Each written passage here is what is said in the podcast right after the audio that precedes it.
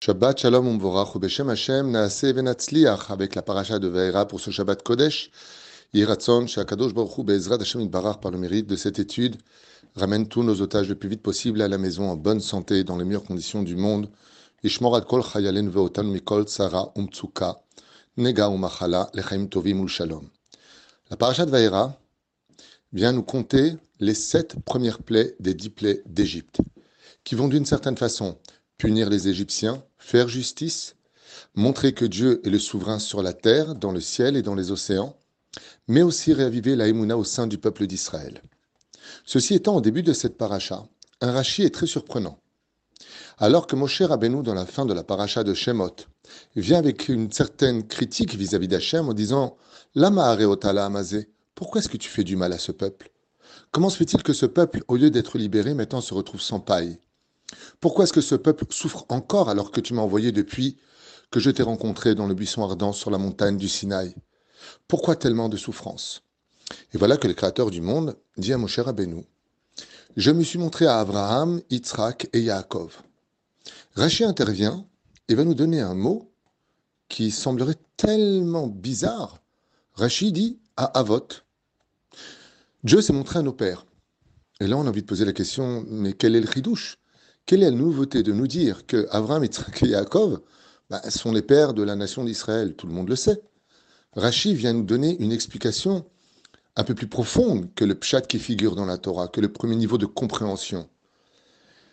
Akadosh Baruch est en train de dire n'oublie pas que un père transmet à ses enfants, à travers le sang, ses gènes, ce qu'il est. Souvent d'ailleurs, on dira il est à l'image de son père. Ainsi donc, les Avot Akdoshim n'ont jamais, malgré toutes les dix épreuves d'Avram Avinu, malgré la terrible épreuve et les épreuves qu'ont passé Yitzhak Avinu, d'avoir un fils rachat à la maison qui faisait de l'idolâtrie, après avoir donné sa vie à Dieu, ne pas pouvoir sortir du pays, alors qu'il y avait une famine, après que sa femme fut prise dans les mains d'Abimelech. Yaakov Avinu, qui, à 63 ans, quitte la maison de ses parents pour aller étudier 14 ans sans goûter au sommeil, travailler chez la vanne, être arnaqué plus de mille fois par ce personnage. Et une fois de plus, sa fille est violée, Yosef est vendu. Tellement d'épreuves ont passé les trois pères d'Israël, et pas une seule fois, ils ont dit pourquoi? Pourquoi tellement de souffrance? Dieu, on est religieux, on fait la Torah et les mitzvot, on fait tout ce que tu demandes. Pas une seule fois, Abraham a dit à Dieu, pourquoi tu m'as donné un fils pour le sacrifier? Au contraire, il s'empressa le matin d'atteler son âne et d'emmener Yitzhak à la Hakeda. Pas une fois Yitzhak a dit à Dieu pourquoi tellement de souffrance, Hachem?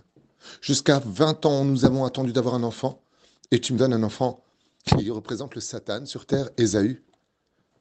Est-ce qu'il y a plus dur que d'éduquer un monstre à la maison?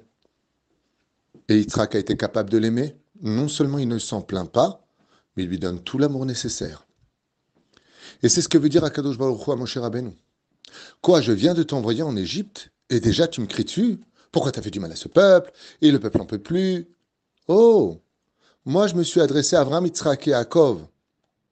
Et Arachi vient nous apprendre, oui, les pères d'Israël. Parce que grâce à Abraham, Yitzhak et Yaakov, les enfants d'Israël, seront eux aussi capables de surmonter toutes les épreuves de la vie, sans pour autant poser des questions à Dieu. T'étais où? Pourquoi? Qu'est-ce que je t'ai fait? J'en ai ras-le-bol. J'ai fait tellement de mal pour mériter cela. C'est ce que vient nous dire Rashi.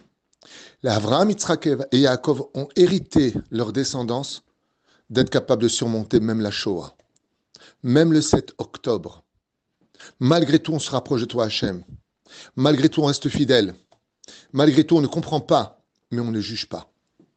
Et ça, c'est le message de Rashi. Les Avot, il dit, tout comme un père transmet à son fils alors on comprend maintenant pourquoi dans la Torah c'est marqué Avraham, Yitzhak et Yaakov.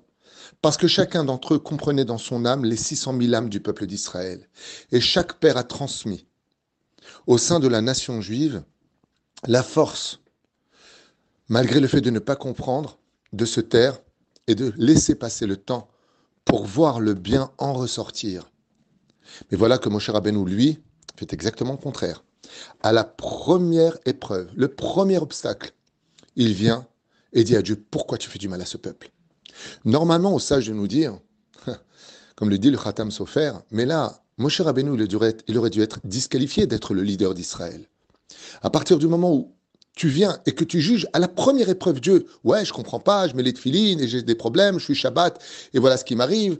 La femme elle dit j'ai le kissouille et, et pourtant j'arrive pas à tomber enceinte. Il y a des femmes qui n'ont pas de kissouille, elles tombent enceintes. Oh, oh, on se calme, on se calme. Pourquoi? Parce que le Créateur du monde il nous dit quand il s'agit de l'échelle individuelle, ne te plains pas. Mais mon cher Rabbeinu, non seulement n'est pas puni, même si certains commentateurs disent qu'à cause de ça, il s'est disqualifié de rentrer en Israël. Et pourquoi Dafka de rentrer en Israël? Quel rapport y a-t-il entre, le fait de se plaindre constamment et la terre d'Eret Israël? Eh bien, c'est simple, c'est parce que comme la terre d'Eret Israël s'acquiert par la souffrance, dit la Gemara dans Maseret Brachot Bedaf, et celui qui ne sait pas vivre dans ce monde sans juger Dieu, ben, ça va être très difficile pour lui de faire la alia, parce qu'ici, ben, c'est très difficile tout le temps.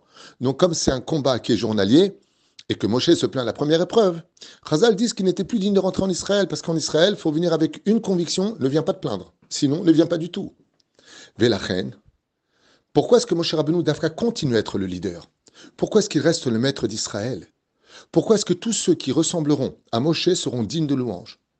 Eh bien, parce que Moshe Rabbeinu, en réalité, ne se plaint pas pour lui. Il a mal pour le peuple d'Israël.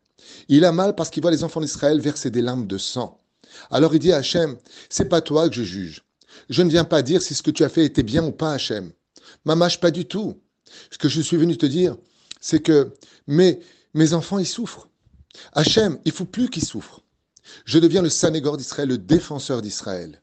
Et étant donné que cher Rabbeinu ne s'est pas plaint de son sort personnel, comme les Havot ne se sont pas plaints de leur sort personnel, mais quand il s'agissait des enfants d'Israël, alors oui, il faut aller voir Hachem et lui dire Hachem, ça suffit pour les souffrances.